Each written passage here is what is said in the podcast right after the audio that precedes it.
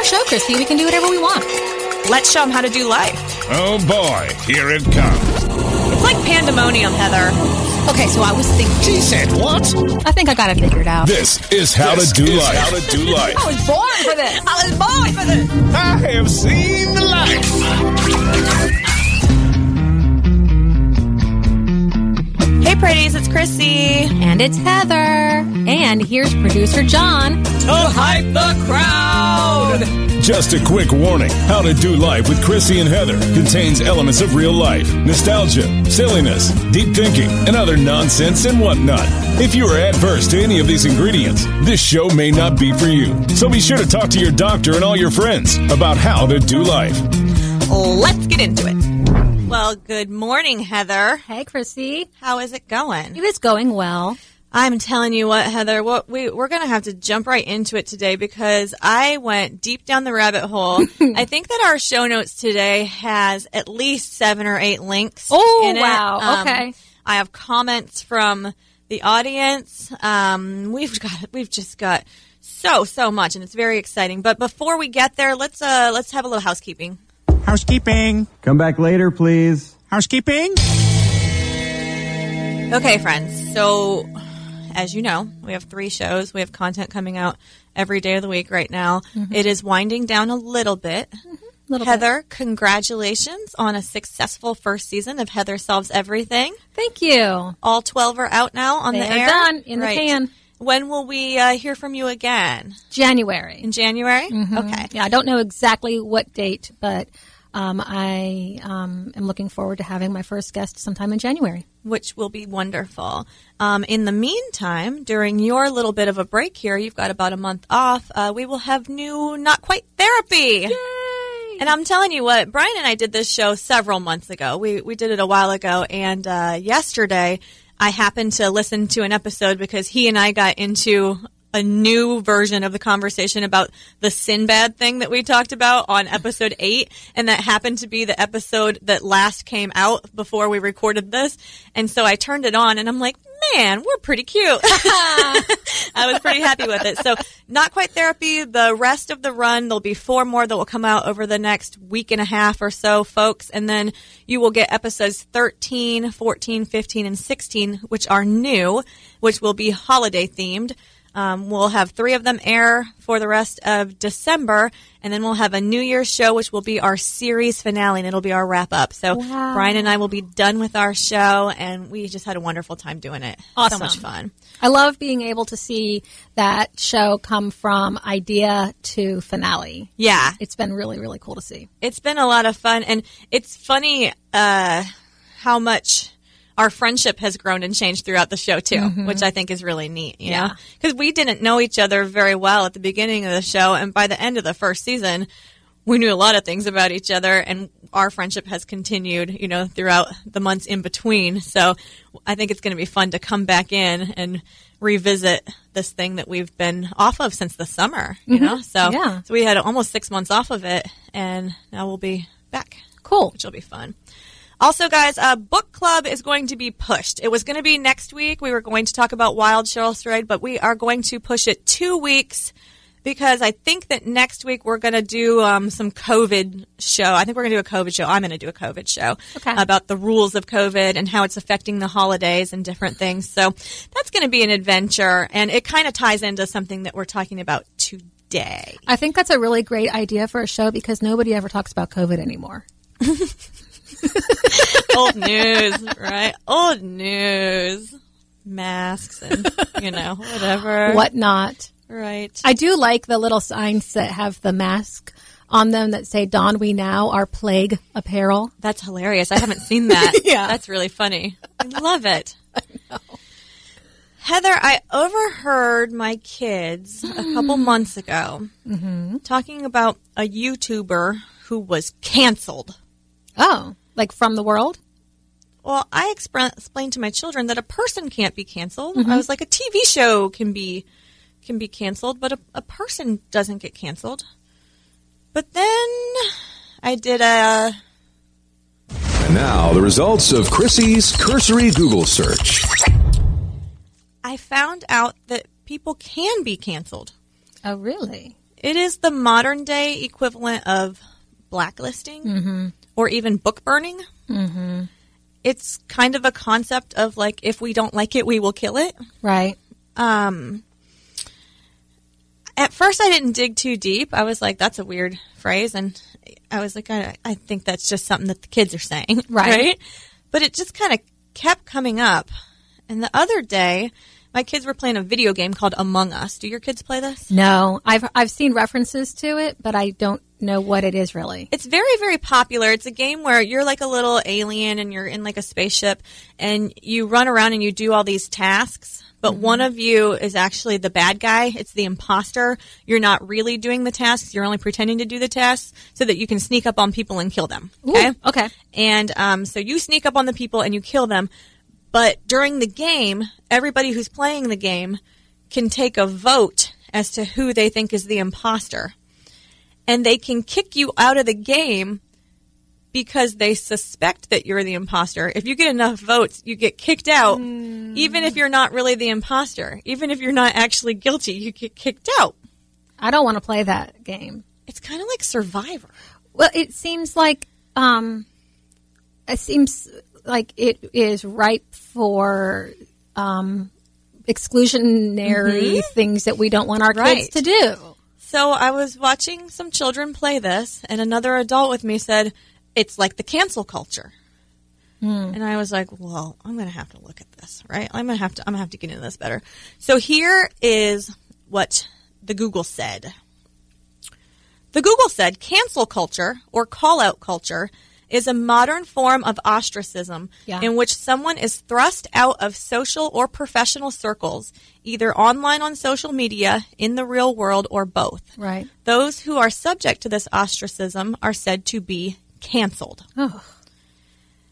Um, I also went on to read that one of the biggest deals with the cancel culture is when you are canceled, you don't have an opportunity to apologize. You don't have an opportunity for redemption or forgiveness. You're just canceled, which means we're either going to fire you from your job or we're going to stop promoting your art, you know, and stop supporting your art. And we're going to do this because you did or said something that we deem bad. Could it also be because we think or we heard that you said or did something that we think is bad? Right. It is a real, like, moral authority thing. My way is the only right way. Your way is wrong and will not be tolerated. So we are going to cancel you. This also um, ties to online shaming, um, bullying. Yeah, really. That's you know? that's where my mind went with the Among Us game. Right. Exactly. You can all kind of gang up. Gang up on somebody. We don't like we don't like your opinion, and we are going to get you fired from your job, or we are going to get you, you know, Ruin your life in some cases. yeah. In some cases, it can ruin your life. Right. Um. I I also did a little bit of looking, and I wanted to know where this came from. I wanted to know how it started. I wanted to know who supports it, and all this digging turned this into a purple lipstick show. Uh oh. You may have noticed I What have the purple say? lipstick on today. yeah, I didn't know that there would be so much. I didn't know that this topic went deep. I didn't know that people had a lot of feelings about it. And Mm-hmm. so let's let's just kind of get into it, but I need everybody to remember. I'm just saying, I'm not saying I'm right. I'm not saying you're right. I'm not saying you're wrong. So it's no big deal, right? I haven't even decided how I feel about it yet. Please don't hate me. It's just a question. It's just a question. Girl, it's just a question. Right. Yeah. It's just a question, friends. So, kind of, where did this term come from? I'm going to mm-hmm. give you a brief history of cancel culture. And There'll be a, a link up to this too. So, in 2017, a writer named Shanita Hubbard tweeted, Let's talk cancel culture with regard to controversy over Olympic gymnast Gabby Douglas's remarks about sexual assault. The term was often used in quotes and it began to pop up sporadically on Twitter, basically. At the end of 2017, a magazine called Nylon Magazine had a list all the people who have been canceled in 2017. Okay. So that's kind of the, the first that we started to hear about this. Obviously, I didn't hear about it until now, so I'm a little behind. In 2018, there was an essay written, Why Cancel Culture Needs to Be Canceled. Mm-hmm. Then a few weeks later, another article titled Everyone is Canceled in the New York Times. And they noted that rapper Kanye West, Kanye responsible for everything, right? Kanye used the word canceled seven times in an interview. He was worrying that he would be canceled because he didn't cancel Trump. Wow. Okay, so that's you can't cancel a person. Yes, you can. You can cancel a person. You because you go out of your way to tell other people to stop supporting this person. Right. You cancel them. You cancel their ability to work. You cancel their ability to be seen in the public eye. You take away their celebrity. Uh, it often happens to celebrities, it seems. So it's a it's a weird term, and I think that's what makes it kind of catchy. Is that it's kind of a, a hard to wrap your head around term, right? Well, it's a very uh, it's a very tricky place to stand. If you are going to cancel somebody, then you better be pretty damn perfect because Yeah. somebody could turn around and cancel you. Exactly. In 2019, Google Trends data showed that searches for cancel culture began to rise. Wired magazine, Time magazine, and other publications started discussing the trend. Okay? In 2020, this is what we're going to get to in a little bit. People got real upset about J.K. Rowling. She made um, some comments about gender identity, and they called for her cancellation. Right. They said, Yeah. we're going to cancel J.K. Rowling. Um, at Mount Rushmore, Donald Trump compared cancel culture to totalitarianism. He said it's a political weapon that demands total submission from anyone who disagrees. And Google searches for cancel culture spiked. And that's where I found it. there we are. Um, I also read something I thought was really interesting, Heather. It said that some of this erupted from safe spaces in colleges where kids don't want to hear things that hurt their feelings. Yeah. I will put up an article to a, a, a, link to an article about that. Um, and I'm going to tie that in. I got I got a lot of comments from this. Now, something interesting about the comments that I got, most people wanted to be anonymous. I noticed that too. Most people felt like they could be canceled simply for talking about cancel culture. Exactly. Which I thought was really interesting.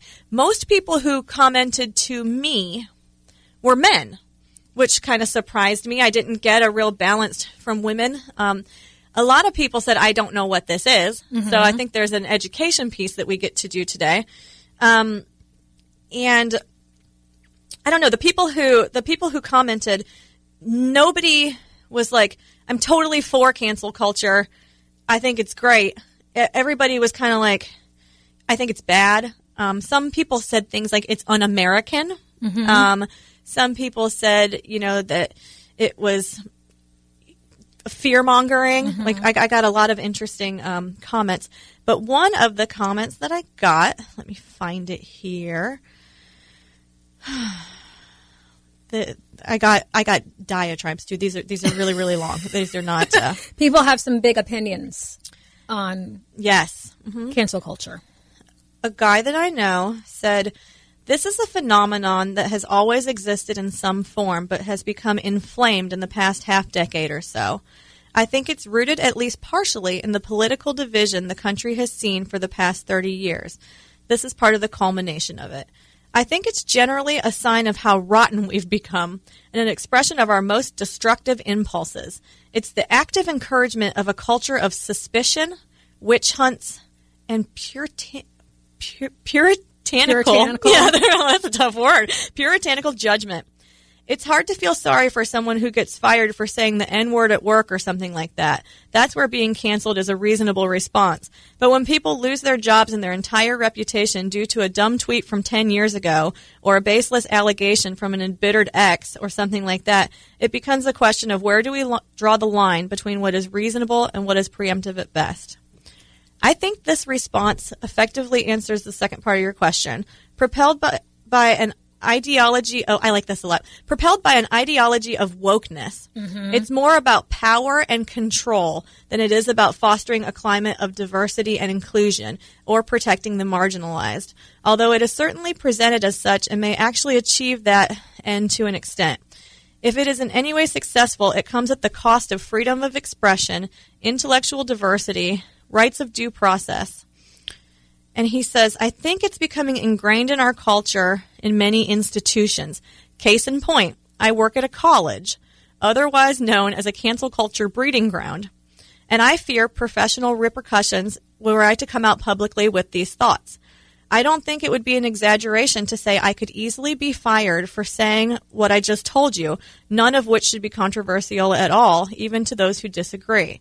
The best way to deal with arguments and people we don't agree with is to engage with them honestly. Cancel culture has stifled that. I completely agree. Right? When you first started talking about cancel culture and the concept of you know being persecuted without any possibility of defending yourself, you know, I immediately did go to Salem witch trials and puritanical, um, which is you know uh, uh, I should finish the sentence that I started. Puritanical fear-based defensive techniques of eradicating anything that is a threat to the established way of thinking. And it seems like we are setting a very high standard Right. of perfection. And here. who established this way of thinking? Who decided this was the only right answer? You know, like we are we allowed to have opinions? We're not allowed to have opinions on certain things, which we agree. Racism, you don't get an opinion on. You know, so if somebody comes out and they're blatantly racist, or somebody comes out and they say, you know, like. I only like other people with the same color skin as me and everybody else is trash. A statement like that is a good reason for something you know to, to, to not support that person or to, you know. Right. so there are a few things that we should universally agree on But are you never allowed to make a mistake? right are you never allowed to make a mistake are you never allowed to grow and change your opinion you know like when we get to jk rowling her comments i think are she's she's in an evolution of you know and, and i don't think that she's I don't know. I think a big part of it also is social media. If I had Yes. had the opportunity to share publicly my thoughts when I was 18, they would not at all reflect the person Mm-hmm. that I am at 44. muster. No, I'd be canceled. I did read some things about when forgiveness comes into cancel culture, and they were saying that someone like J.K. Rowling has a harder time being forgiven. I'll post an article to uh, a link to an article about this too. She has a harder time because she's made her comments recently, and she's refused to apologize.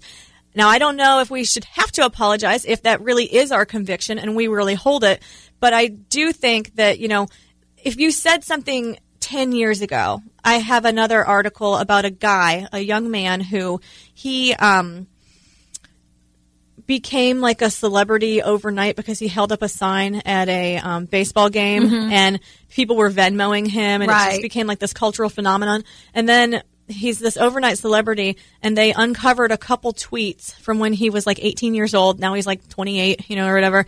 And um, it was a couple of tweets that were racist in nature and they you know put him out and they're like let's cancel this guy. You know like this guy needs he's a terrible person. And he was like i'm embarrassed by my ignorant attitudes when i was 18 he gave a sincere apology because it was a long time ago and he's grown and then it became an example where he actually went and started a, a charity and he became a philanthropist because of this and like good things happen but the attempt to cancel him Are we not allowed to evolve as people and ad- admit that we have not always been this this ev- this um, this mature uh, version of ourselves, which, by the way, is not nearly as mature as we will be in later years. We are Right. still evolving. The ideas and concepts that we have now will change also. I just think that we're giving ourselves a lot of undue credit. Well, that um, I'm going to read you another comment. So this one, um, this person said I can use their name. This is my friend Bill over at um, the Democrat, the Oh, yeah. Tallahassee Democrat, the Capital curmudgeon. Um, I look to him sometimes. I actually reached out to him and asked him for comment because he has a different historical perspective on things than I do because he's a little older than me and he's been around longer and I, I wanted his opinion on how it contrasts with blacklisting and all different things. But he said, you have to set yourself up as superior and better than other people to say The idea you just expressed is wrong and offensive. Therefore, I have the moral authority to stop you from saying or doing such things. I have the right to suspend you from school or require you to go to counseling to get your mind right because my morals and my way of looking at things are better than yours. Mm-hmm. He says, if I knew someone who used the N word or said anti Semitic things or expressed hate for gay people, for instance, I would have no hesitance in telling them, I don't need to hear that crap. You're not going to be included in future discussion with our friends, and I would appreciate it if you don't bother contacting me anymore. But I wouldn't want to ban them from campus or stop them from writing or speaking anything they wish. I would just make it clear that I don't want them expressing those ideas around me. Like smokers, puff away, just not here. And I think that that's a, you know. And then he talks about he talks a little bit about art in public places and statues and how we're toppling the statues because we're offended by them, you know. And he's like, look, you know, I wouldn't necessarily name the law school after the slave owner, but was this guy particularly different than other men of his age and era? You know, like eh, it was the norm at that time, and we can't pretend that history doesn't exist in the way that it does. Well, we we've seen um, a public example of this with um, Columbus Day, Right. Now being Indigenous Peoples Day, which I understand the reason why that shift has taken place, and I. Uh, Right now, am saying the words that I'm saying are to prevent myself from being canceled by by not being perceived as somebody who doesn't support Indigenous Peoples Day because if I don't come out as supporting Indigenous Peoples Day, then I must support the tyranny of Christopher Columbus. Right. And I think that it's just a very stark um, distinction to make, and that it's also a very tenuous place to stand. Yes. Because you could easily be canceled because now you're a bigot. Bill says there are a lot of terrible, shameful things in our past, but I don't feel any great moral compulsion to express my disdain for them now. I guess a lot of us do Yeah. feel that compulsion to express our disdain for them now. He says, I have no patience with people who say they are offended. Too bad. So what? I'm offended by two or three things every day. I can live with it. It's called being an adult. Right. Get over it. It's not about you. Mm-hmm. He says, aside from being infantile, I think cancel culture is stupid virtue signaling. Oh, look how good and wise I am. I shouted down a speaker who came to campus. That's not going to feed any poor child or prevent a teenage girl from dropping out of school, but I feel so good about demanding everyone to adhere to my idea of social justice. Yeah. I got some, some pretty cool comments, right? I got I got some people who really have given this some some thought. I remember when political correctness started to be a thing. I was in uh, junior high, and I remember people being um, negative about it and and rolling their eyes, and I couldn't understand why because I felt like it's just compassionate and respectful and considerate of the people around you to you know to make these considerations with your speech and the way that that that you perceive things. Um, and I remember somebody saying, "Well, I can see this getting out of control to where anything that is offensive to, is considered offensive to anyone suddenly becomes politically incorrect, and we are no longer allowed to speak of it." Right. And I thought, well, that seems pretty dramatic. I don't see that happening. But that's exactly what we're talking about here. And I have a local example for you. Okay. So another uh, a local businessman sent me a message that said, "I got canceled um, pretty hard earlier this fall. I posted a political meme to my personal Facebook page, and another local prominent businessman called all the businesses that we were mutually associated with." And told them that if they didn't cancel contracts with me, that he would cancel his contracts with them Um, he says it's very real here in Tallahassee. And then we got into a little bit of a discussion about Espositos. And I want to save Espositos for our next one on how COVID is changing things, but Yeah. it'll kind of cross over here because it is a cancel culture issue too. Um, but I'm going to save that for our next episode. Yeah. But this particular um, businessman, I, I asked him to send me the the meme that he had posted um, that that was so offensive, and it is a meme of people in Nazi Germany doing the you know Nazi thing with Yeah. you know um, with their hand, and it says in the face of social pressure, it says critical thinking in the face of social pressure, and it's got a circle around one man that's not doing the salute, who's just standing there by himself. Okay. Um, so it's I mean kind of a kind of a good you know saying, like don't go like along with the crowd? Don't go along with the crowd. Now the hashtag on it is COVID manipulation. Oh, that's where he. That's where it got messed up. That's where I thought it got messed up oh, because I, I was like, okay, so they don't like your stance on COVID. No, he says that the other local businessman didn't like any reference to Nazi Germany. His grandmother was a Jew, and that's why he was offended.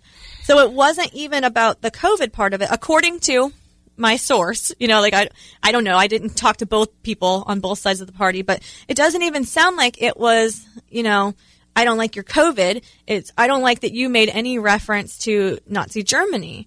Are we never allowed to? it happened. It happened, and the guy is standing up against it. The the guy that is the you know the the good one to look at, the one that you want to look at in the picture, is you know I just think that's really interesting, and I think that's really interesting that somebody felt that because this offended them, that they would call around to all the local businesses and say, "Do not work with this person."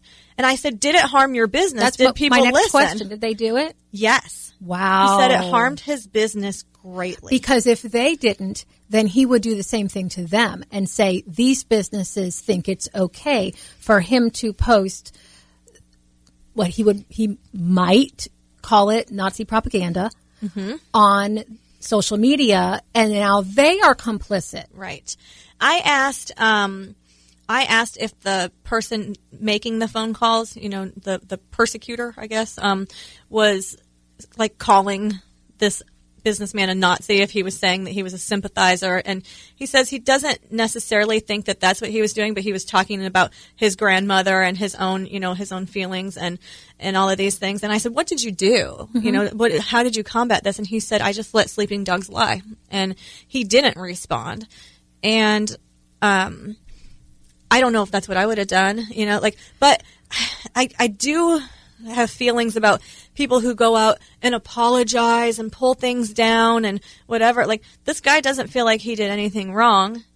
He's not sorry. Like, so He didn't have yeah. anything to apologize Yeah, for. he didn't have anything to apologize for, so he he didn't. So he let it go. He didn't call the businesses and say, you know, like, well, if you, you know, if you side with him, then I'll leave. You know, like he he, he just he just accepted the losses to his business, basically. You know, I was talking about this topic with um, some running friends because I knew we were going to talk about it today, and I asked them for their feedback. And you know, one of one of my friends said, "Yeah, I know what you're talking about, and, and you know, and I'm aware of that, um, but I feel like it never lasts very long. Like if you just don't give it any attention, then people have a pretty short memory." And, and it'll fade away. And I think in some cases that's true.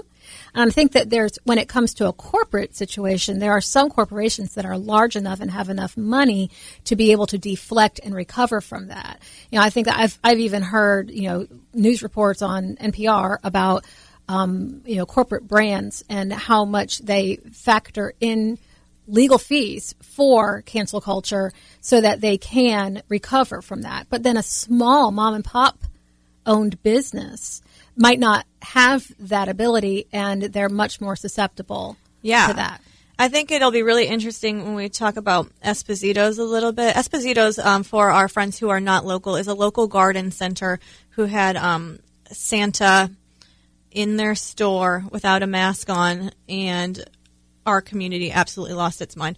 There are thousands of comments on this thread. We'll get into a little bit um, next week. Um, but it certainly was interesting to see people's outcry. I was particularly interested in some people were like, I can't believe you guys did this. You're the most terrible people in the world. Some people were like, I can't believe you canceled Santa and now I don't get to have Santa. Some people were like, you did a crappy apology. Some people were like, this is the best apology I've ever seen. Not one person of these like 2,000 comments. I mean, I, and I guess you wouldn't, but as I kind of glanced through them, I'm like, this doesn't have any bearing on my life. I saw all of those comments, Mm-hmm. and I wanted to say, y'all know it's not the real Santa, right? like it's not actually Santa, I mean, it's it's one of his uh one of his. one of his helpers. Yes. but we'll talk about that. In the, we'll talk about it in the other show. We'll get there next time. There's a show on NPR called Le Show, Mm-hmm. hosted by Harry Shearer. And he has a segment of that show called The Apologies of the Week. Ooh. And it's fascinating because it is exactly this. It's it's people in the public eye or organizations who now need to issue a public apology for something that people have had an outcry over mm-hmm. that the reason he chooses them for the segment is because they should not really have to apologize for this. Right. It's just they're apologizing to appease the people who are offended and are now trying to cancel them. Right. Damage control. I have another article that I will share. This one's kind of nice. Okay. A lot of them have been really stressful. This one's kind of nice.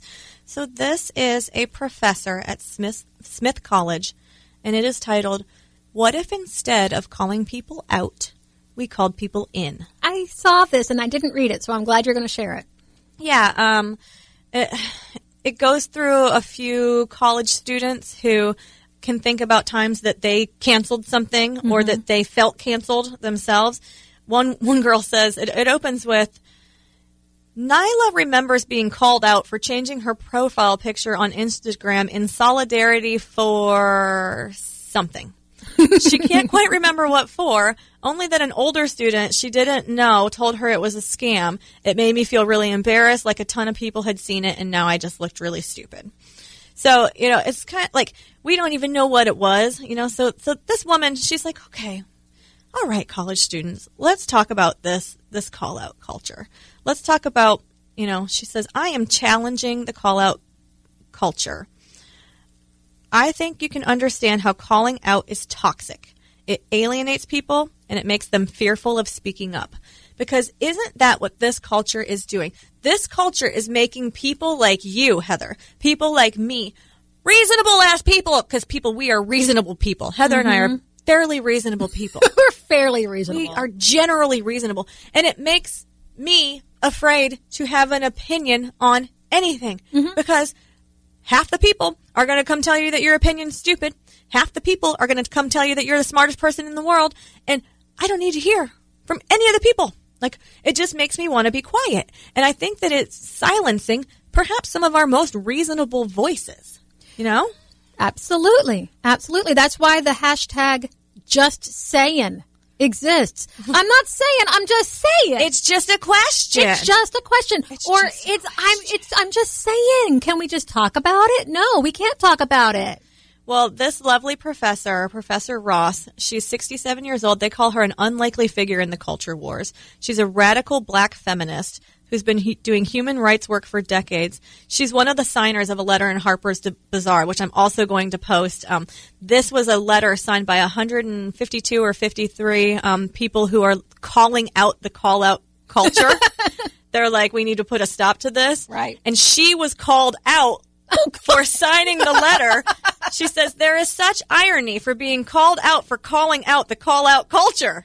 it's very amusing. Um, so she she's trying to combat against this. Uh, she she says that um, I, I love this. I love this woman for for this sentence. She tells her students. If you need a trigger warning or a safe space, I urge you to drop this class. Yes, girl, right? Yes. I think we overuse the word trigger when we really mean discomfort. And we should be able to have uncomfortable conversations, she says. She doesn't. bel- Go ahead. Well, I was going to say it's a skill, and I think it's an important one that mm-hmm. to be able to have uncomfortable conversations without feeling threatened. Yeah. I mean, we should be able, like, this is where social solutions come from is an ability to talk about them. If you have the moral authority of what I say is right and there is I will not hear you, I will not hear you. I'm going to plug my ears and sit in my safe space because I will not hear what you're saying. Nothing is ever going to change. No one is ever going to come any closer to um you know, a consensus or or any, you know, She says the antidote is calling in. Calling in is like calling out, but done privately and with respect. It's a call out done with love, she says. It may mean sending someone a private message. Private is a, is a key word here, I think. Ringing them on the telephone, exclamation point. What? To discuss the matter, or me. simply taking a breath before you comment or screenshot or demand someone do better without explaining how. Yep. Why can't we why can't we do that? Calling out assumes the worst. Calling in involves conversation, compassion, and context. It doesn't mean a person should ignore harm, slight, or damage, but nor should she, he, or they exaggerate it. Every time somebody disagrees with me, it is not verbal vi- violence, she says. I am not getting re raped. Overstatement of harm is not helpful when you're trying to create a culture of compassion she talks about different um, terms for it when she was young, how people called it trashing. Um, you know that um, she says it used to be you would call someone to a duel. You know, um, what's new is that it's viral and the speed and the anonymity of of what we can do. That's a you know? big part of it. Yep. A 'Cause we big can, part of it. we can hide behind it and we can say i'm right i'm right you're wrong and i'm just going to post this comment about it and it, you're not a real person that i'm even replying to in, in my mind you know all right let's uh let's talk about uh about good old jk rowling for a second so here is what she did she said she she poked fun now I didn't go find her actual tweets. I read a summary. So if I get any of this wrong, Don't cancel, don't cancel us. me. Don't cancel me. It's fine. You know, I'm do my best here. I went down the rabbit hole deep. I've got at least 20 articles open on my computer right now. the one is not right in front of me about J.K. Rowling, but what I remember is that she said something about Can I just say how ironic it is that you just had to have that disclaimer? yeah, exactly. I might get this wrong. there might be a, a misinterpretation of a word or something. Let's it's okay. Chill, chill, guys. Everybody breathe. We're gonna be all right. Um, she uh, poked some fun. A newspaper, it, it might have been the New York Times, it might have been something else, um, was talking about transgender individuals, and they were trying to describe women like you and I, women who were born biologically women. Um, they didn't want to make transgender people feel bad by not calling them real women, and they were trying to figure out a way to discriminate between biologically born women and um, Women by choice. yeah, um, they were trying to find a word for it, and they decided to call us biologically born women. They called them um, humans who menstruate. Wow, that's so the difference is that we menstruate, and that uh, that's so gross. J.K. Rowling made fun of it, and J.K. Rowling was called uh, she a, a transphobe or transgender phobe. I'm, I'm not sure what the term. is. They said that she was. Um, That doesn't mean she's afraid of them. um, she said she wouldn't apologize. She said, "I I think that that is nonsense. You can just call me a woman."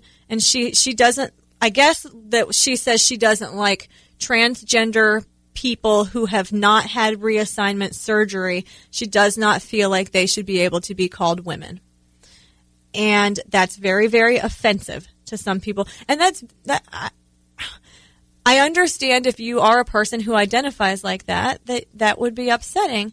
But I also think that we're still really coming of age with this whole gen- transgender thing. We did a show about it. Yeah. hell, could have gotten us canceled. I don't know. Like, we're still learning. And J.K. Rowling is a little bit older, and she's got a view, and it's, she, she I don't, like, she, they tried to prosecute her as a hate crime for this. Like, you know, like, and I think that she they- didn't do anything illegal. Right. She has an opinion that you don't like. But her book sales have plummeted. Yep. Things are in bad shape for J.K. Rowling because she made this comment. And they say specifically because she made it recently and she refuses to apologize. that She is also a signer on the Harper's Bazaar letter that I uh, will be posting for everybody to see. just think it's a slippery slope. I mean, I just think that it's a very precarious place to stand in a place where you make no mistakes and that you and everything that you say is correct and that nobody can pass judgment on anything that you say now or have said in the past. Mm-hmm. But I, I just I'm not willing to stand there. I I, I just I I I think that's I think it's ridiculous. It would be different if somebody came out and said, I think that distinction is ridiculous. And I think that those people are bad. And I think that you know, they shouldn't have they're blah, blah, blah. or right. you know, yeah. mhm. Now, like if you're going to go and slander a whole group of people, then I think that's that's different because then you're being really rude and inconsiderate and nasty. But to just express, I think that's silly. Mm-hmm. Fine. And like I said, I may have gotten it wrong. It might have been more offensive than I thought it was. Um, but that that is as I read it and interpreted it. Um, I really, really, really encourage our listeners to go read the Harper's Bazaar letter because, to me, opinion, which I think I'm still allowed to have, it reads as pretty cool, pretty like like it is 150 some highly educated artists, writers, you know, um, human beings who are saying, guys, we can't keep doing this. It's unhealthy. And the backlash and the response letters and the things printed in response to this letter, calling out the calling outers, you know, it, it you can go down a rabbit hole very quickly, friends. And I highly suggest that you do because I highly suggest that you see the power dynamics and the the things that are happening in our society via social media, via um, you know people of high moral authority and you know low empathy, quite frankly, you know. Uh, people who believe that they are right. And this is a very polarizing thing that we need to be aware of. If we haven't heard of this, this is something that we need to be aware of. It's something that we need to look at. I would say, you know, you said low low empathy. I was thinking low life experience. I mean, I can't. I have without looking at the demographics of, you know, who's participating in the canceling. I assume my perception is that it's a younger generation of people who um, may look back on this in 15 years and think, oh my gosh, I was so naive. I can't believe that I thought I had it all figured out. Guess what, guys? Your opinions are going to change over time. You're going to get canceled for this. You're going to. But I mean, it's the truth. Yeah, I'm, I understand. I'm, I'm I'm with you. I think this is really something to look at. You know what? I have I have a quote that I think is gonna. I, I like this one. Here's something someone else said that we wish we said, but since they said it, we don't have to say it. And they said it better anyway. So here's Chrissy's quote. Okay, so a woman that I know named uh, Dana. I don't know who the author of this is. A, a friend of mine named Dana posted it. And um, if you know the author of this, please tell us. I, I like to I like to know who wrote things. This is not perfect, but to me, this quote is a reminder that you have to be comfortable with who you are. You have to be able to stand up for what you believe. No one has all the answers. Try not to be like a bigot or an asshole, you know, but be mindful that all of us are still figuring things out, you know? And this quote that I'm going to read you is about ourselves, but let's go ahead and extend it to each other a little bit too. And kid, you've got to love yourself. You've got to wake up at four in the morning, brew black coffee, and stare at the birds drowning in the darkness of the dawn. You've got to sit next to a man at the train station who's reading your favorite book and start a conversation. You've got to come home after a bad day and burn your skin from a shower. Then you've got to wash all your sheets until they smell of lemon detergent you bought for $4 at the local grocery store. You've got to stop taking everything so goddamn personally. Amen. You are not the moon kissing the black sky. You've got to compliment someone's crooked brows at an art fair and tell them that their eyes remind you of green swimming pools in mid July. You've got to stop letting yourself get upset about things that won't matter in two years. Sleep in on Saturday mornings and wake yourself up early on Sunday. You've got to stop worrying about what you're going to tell her when she finds out. You've got to stop overthinking why he stopped caring about you over six months ago. You've got to stop asking everyone for their opinions. Fuck it. Love yourself, kiddo. You've got to love yourself. Mm-hmm. The only way you're going to be like J.K. Rowling and say, oh, fine, cancel me. You know, is if you feel like I'm doing my best here, I have an opinion. If you do something crappy, apologize for it. If you do something that you don't feel like is crappy, hold on to it until your mind changes and allow yourself the ability to make up your mind. And for God's sake, people, if it's not going to matter two years from now, don't go on the Esposito's garden page and write about it. Like, Unless you're pretty sure you're perfect. yeah, unless you're pretty damn sure. Until next. We apologize, but How to Do Life has been canceled due to the fact that Chrissy and Heather have too many opinions on cancel culture. Don't forget to tell them where to find us. Yeah, tell us what you learned. We're on all the things. For those of you looking to increase your dosage, connect with Chrissy and Heather on Facebook and Instagram and tell us how you do life. Visit ChrissyandHeather.com. That's with a C H R Y S S Y. Like, share, and subscribe, and tell everyone you know. Until next time.